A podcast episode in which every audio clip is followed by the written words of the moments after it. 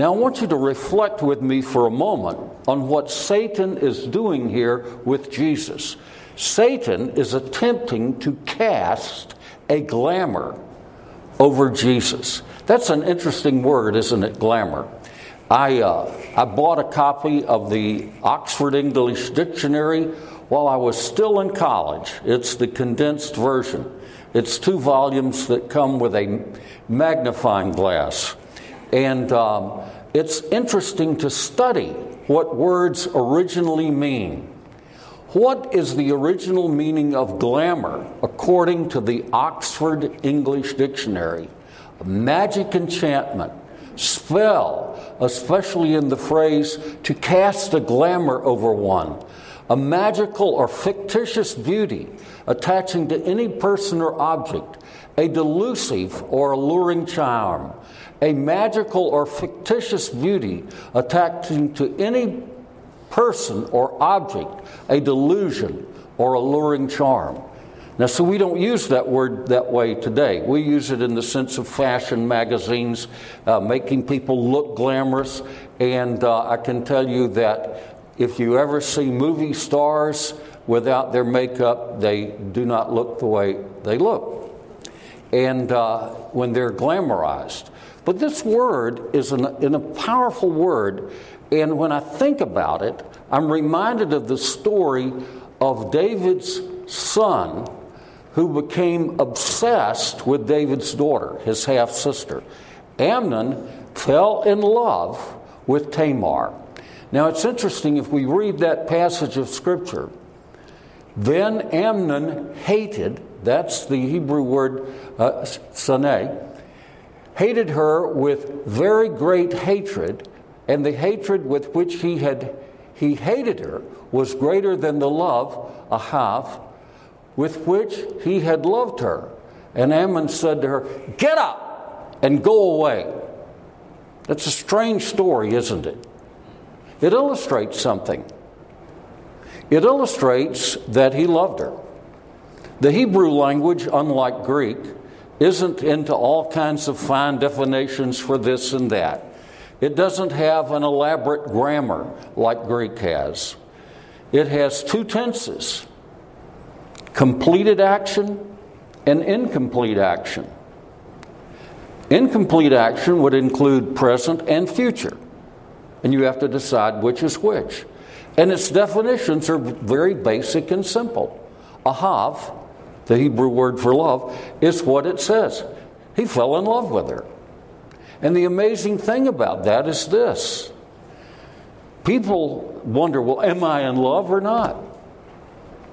What's true love? I can't tell you. True love is living out your commitment in the light of God's commandments.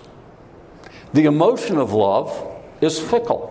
Here's the amazing thing about glamour you can have a dream about somebody, and in that dream, you fall in love with this person. And when you wake up, you're affected by that dream. You can see someone and suddenly fall in love with that person. Ahav love. Ahav it. That's the actually third person singular of the uh, kal of the word ahav, which means he had love or he loved ahavit. See, it doesn't distinguish. You don't need to worry. You remember the stupid song, When I Fall in Love, It'll Be Forever? That's nonsense. That's why Scripture tells us to guard our heart.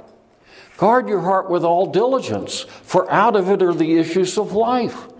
Amnon fell in love with his half sister Tamar, and he was obsessed. He was lovesick over Tamar.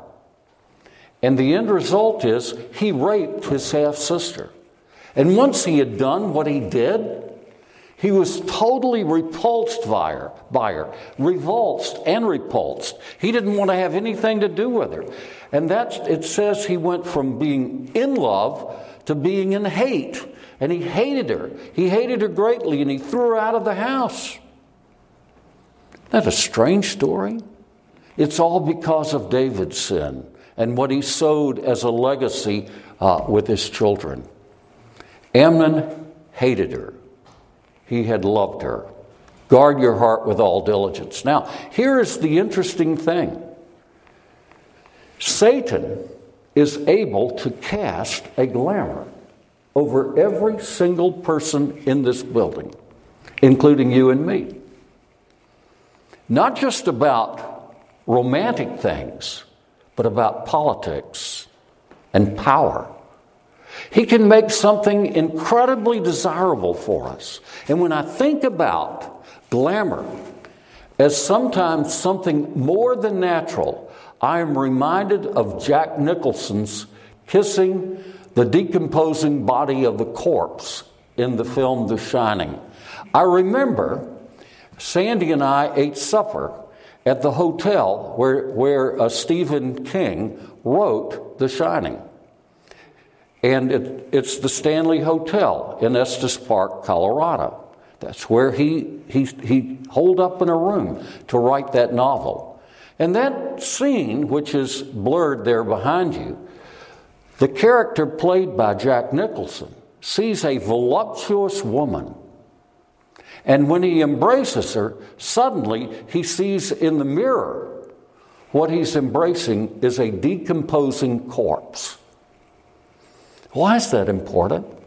Because when the glamour is gone, you realize that what you've got wasn't worth having.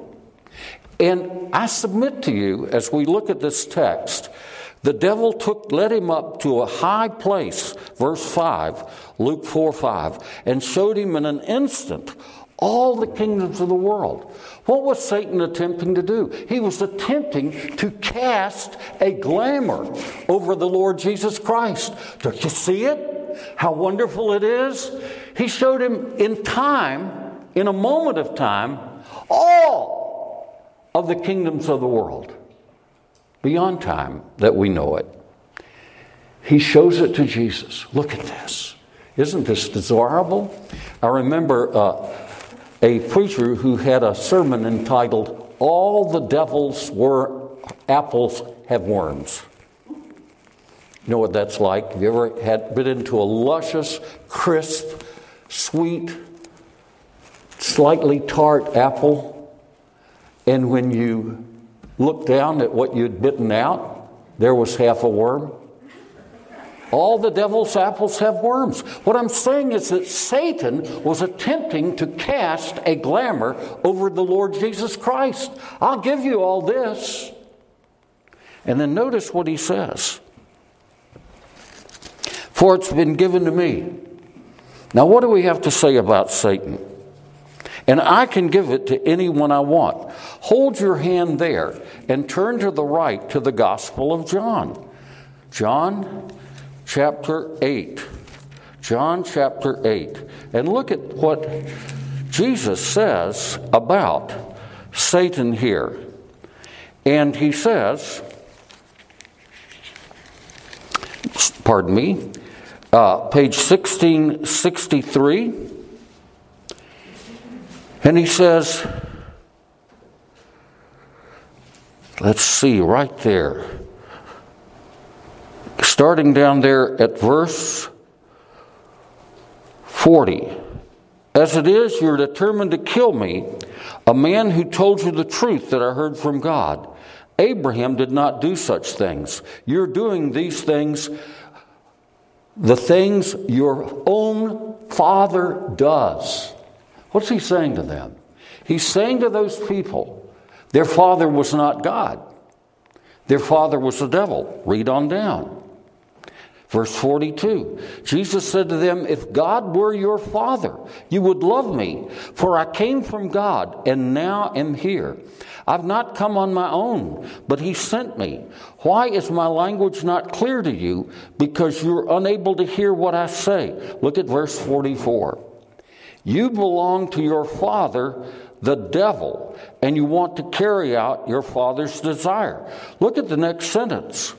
He was a murderer from the beginning, not holding to the truth, for there's no truth in him. When he lies, he speaks his native language, for he is a liar and the father of lies. So we learn two things about the devil here he's a murderer, and he's the father of murders, and he's a liar and the father of lies. So it's very important as we think about the Lord Jesus Christ, as he's encountering Satan. Notice he doesn't argue with Satan. He doesn't get into a dispute with Satan. How does he respond to Satan? He simply quotes Scripture. You'll never win an argument with the devil. Jesus didn't argue with the devil. Why? Because when you're arguing with somebody who tells you lies along with truth, there's no point in it. They can spin a yarn better than anything. When you're a truth speaker arguing with a liar, You'll never win. You simply rebut by quoting Scripture. And that's what Jesus does to Satan. He says, You shall worship the Lord your God, and him only shall you serve. But these two things, the devil's a murderer. How is the devil a murderer? When did the devil first commit murder? Anybody got a guess? It was in the Garden of Eden. When he, with craftiness, remember what Paul says in 2 Corinthians uh, chapter 10 how Satan is able to transform himself into an angel of light. And Paul says, I fear for you, Corinthian Christians, that just as Satan deceived Eve, so you'll be deceived from, from the gospel and your first loyalty to Christ. So Satan is able to transform himself into appearing to be something he isn't. And as he did that for Eve, as he beguiled her, as she was completely snookered by Satan, she broke God's commandment. And as a result, she seduced her husband, and he listened to his wife rather than being loyal to the Lord. And it was his sin that brought all of the misery that we have. So Satan's murder began in the Garden of Eden when he killed our first parents. How did he kill them? God said, In the day you eat that fruit, dying you will die. That's what he says in Hebrew grammar, meaning you will absolutely die. Did they die? Absolutely, they died. How do we know they died? They died that very moment in the garden because they hid from God. They died in their heart of hearts. They died in their consciousness. They died in their will. They died in their emotions. What had once been delightful and wonderful to them in a place that was designed for them to be happy forever, it became for them a hell. Because they violated God's commandment and broke his covenant. And from that point on, they're fleeing from God and they're blame shifting. What a terrible marriage! Everybody's blaming somebody else. It's not mine, well, it's hers. I've recently been informed that someone blamed his spouse for choosing a Muslim to, uh, to run for the uh, seat in, uh, in Pennsylvania. Hmm. Blame shifting, pointing fingers. It's your fault I'm doing this. It all began there, and they died that day. Their physical death was simply a manifestation of the internal death that happened that day when Satan killed them. But the key thing we want to see is that he is a liar, a liar, and he is a damned liar. And that's very critical to understand because Satan is under condemnation. And so, what do we know as we see what he says there in Luke chapter 4? And he said to him, I'll give you all their authority and splendor, for it has been given to me, and I can give it to anyone I want to. Luke 4 6. That's a lie. Was it given to him? No. What happened when Adam and Eve sinned against God, they had to abandon the place, and Satan simply moved in. He's like a squatter. I live in a place with interesting neighbors. Most of my neighbors are good people who are good neighbors and look out for one another, but there are a number of people there that uh, my friend uh, who's been here one time with me, uh, refers to as the walking dead, meaning the meth heads. And the meth heads live out where I live, but they live in abandoned houses, abandoned trailers. They simply move in as a squatter. And that's what Satan did. Do you think that Satan owns this planet? No, he's a squatter. He moved in when there was a vacancy. So it isn't it hasn't been given to him. I stole it. And I have the authority to give it to whomever I choose. Oh, do you really? No, nothing happens outside of the sovereign, eternal purpose of our sovereign God. But Satan can cast a glamour. Satan can deceive. Satan can make you think you got to have this. Turn with me, if you will, back to the left to the Gospel of Matthew, Matthew chapter 22. And I want to look at one of Satan's most clever lies. Lies. Luke chapter 22, and we're looking here on page 1535. 1535, and we will look at the next slide. Matthew 22, verse 15. Matthew 22, verse 15, page 1535. Then the Pharisees went out and laid plans to trap him in his words. They sent their disciples to him along with the Herodians. Teacher, they said, we know you're a man of integrity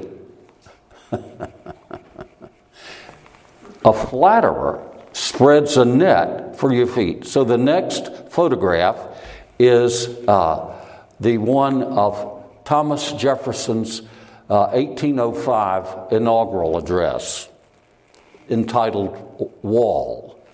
Okay? Teacher, he said, we know you are a man of integrity, they said, and that you teach the way of God in accordance with truth. You aren't swayed by men because you pay no attention to who they are. Now, I want you to reflect. Did you all not get those two slides? I sent them to both of you this morning. Oh, okay. It came in on Gmail. Anyhow, yeah, this morning. It may be there. It's okay if it isn't. But what I want us to think about here for a moment is this verse has been used by people to teach a doctrine of two kingdoms. Two kingdoms. And what I want you to understand is there are not two separate kingdoms God's kingdom and the world. Rather, there are two kingdoms Satan's kingdom and God's kingdom, and both, there we go, both of those kingdoms, both of those kingdoms affect every sphere of life. Now, now look at what look at what Jesus says. They flattered him, verse 17. Tell us then what is your opinion? Is it right to pay taxes to Caesar or not? What you're about to read is a verse profoundly used by Satan to teach people that politics and government are none of God's business. And, and we're going to see why it's wrong. But Jesus, knowing their evil intent, he knew their evil intent. What was their intent? If he said, Yes, it's okay, then he would have lost influence with the people that he's trying to reach with the gospel. Because the Roman government was illegal, but authorized by God nonetheless to punish God's people for their sins. So he can't say, yes, it's lawful to pay taxes to Caesar, an occupying government, a wicked government. Neither can he say it's wrong, because if he says it's wrong, he's going to be tried for treason. So notice what Jesus says.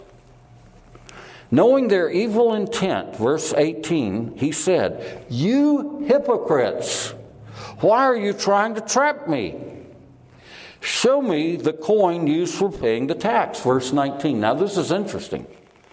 The Jews regarded the coins as idols. This is very important. Why did they regard those coins as idols? Because those coins had the image of an idol on them. In Jesus' day, the image is of Tiberius. Tiberius lists himself as the son of the divine Augustus, Caesar Augustus or Octavian, because the Romans, when Octavian won at the Battle of Actium against Mark Antony and became the emperor of Rome, he declares himself a god. And so the Romans worshiped their emperors as gods, and their coins had a stamp with the image of the Roman emperor on it, and therefore the Jews regarded those coins as idolatrous. I happen to have a particular coin. I don't, I, I, it's just part of a little coin collection. But anyhow, the Jews regarded it as unclean. So notice how Jesus exposes the hypocrisy of his questioners. He said, Why are you trying to show, uh, trap me? Verse 19, show me the tax, the, the, the, coin. They brought him a denarius, and he asked, Whose fortress is this, and whose inscription? Now, here's the first thing whoever had that coin was having idols in his pocket to start with, so he exposes their hypocrisy right there. And then he, he, he they said, Caesar's. Then he said to them, Give to Caesar what is Caesar's, and to God what's God's. Now, notice their amazement in verse 22. When they heard this, they were amazed, so they left him and went away. He trapped them in their own hypocrisy. This is what I want you to see. This verse does not teach a separation of church and state. Let me ask you a question. Do you believe that the Lord Jesus Christ was teaching here that the things that have to do with government have nothing to do with God at all?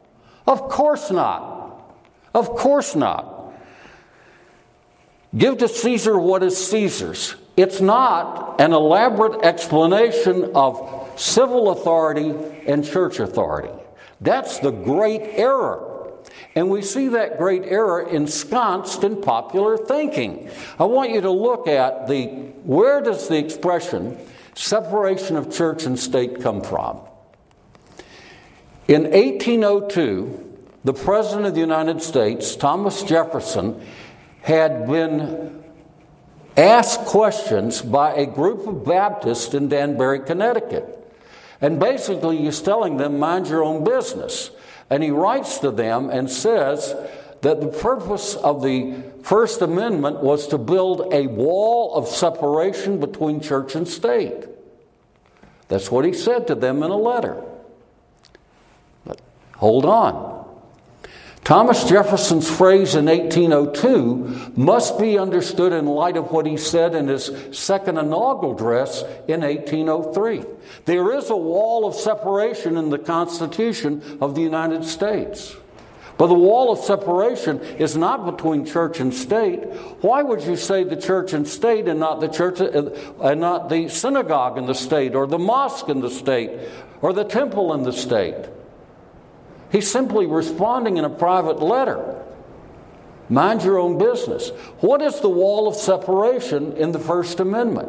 Now, notice what Thomas Jefferson says in his very public second inaugural address, correcting the misunderstanding of what he said in his private letter. In matters of religion, I have considered that its free exercise is placed by the Constitution independent of the powers of the general government.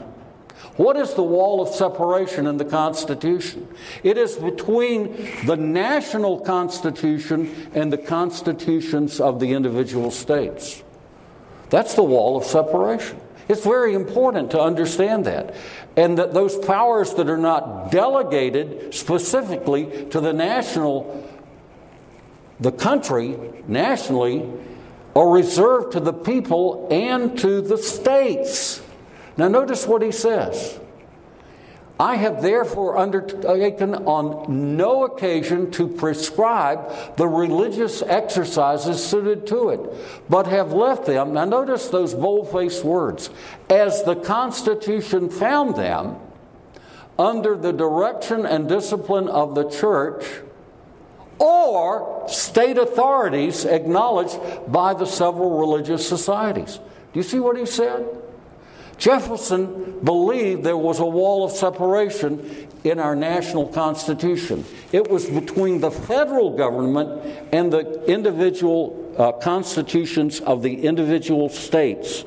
That's the wall of separation. Why is this important? Because this cockamamie idea has been used by Satan to destroy our society. Now, I hope you've got that down because we want to look at the next slide. The same year that the United States Congress sent down for ratification the Constitution, it passed the Northwest Ordinance. Now, that's pretty blurry, uh, hard for me to read, but I, I'm going to simply say this. As we go down and you look at the bold faced part, what was the Northwest Ordinance? It was once the United States won its independence from Great Britain. They inherited land that had been not part of the original 13 colonies because when England defeated France uh, in the, what we call the French and Indian War, all of these territories came to be then eventually part of the United States. That's what's referred to as the Northwest. And so now the Congress of the United States, in the same year that it's sending down the Constitution for ratification, passes the Northwest Ordinance. And what does it have to do with? How are we going to govern places like Ohio and Indiana? How we're going to govern them. Notice what I boldface there religion, morality, and knowledge being essential, being necessary to good government and the happiness of mankind, schools and the means of education shall forever be encouraged. Do you see that? Do you see that the federal government in passing the Northwest Ordinance is saying that you can never separate God and religion from education. They're establishing public schools. And what is he saying? What are they saying there? What is the most important thing taught in a public school? Think of the order. What is the most important thing as we read it there in that statement in the Northwest Ordinance? Religion because everything flows out of your religious perspective. Religion. And he said, and so they say religion then establishes your morality. If you don't have a religion, you don't have a basis for morality. If there is no God, there's no right or wrong. Never forget that. If there is no God, there is no right or wrong. Religion is foundational to morality. And without morality, then knowledge is essentially useless. It will only be used to a wicked purpose.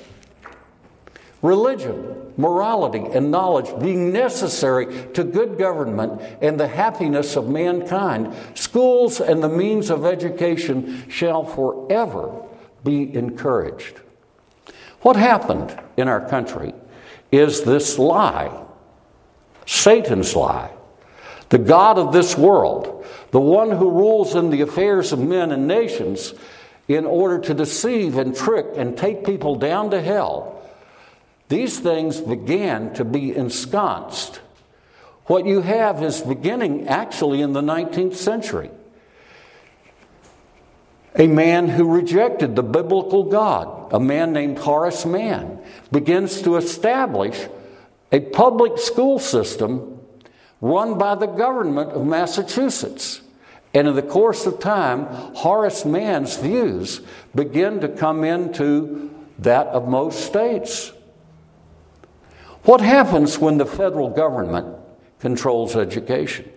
Since the U.S. Constitution leaves the matter of religion to the individual states and to the religious organizations, what happens is a new religion is established. Never forget this. Every single human being is devoutly religious.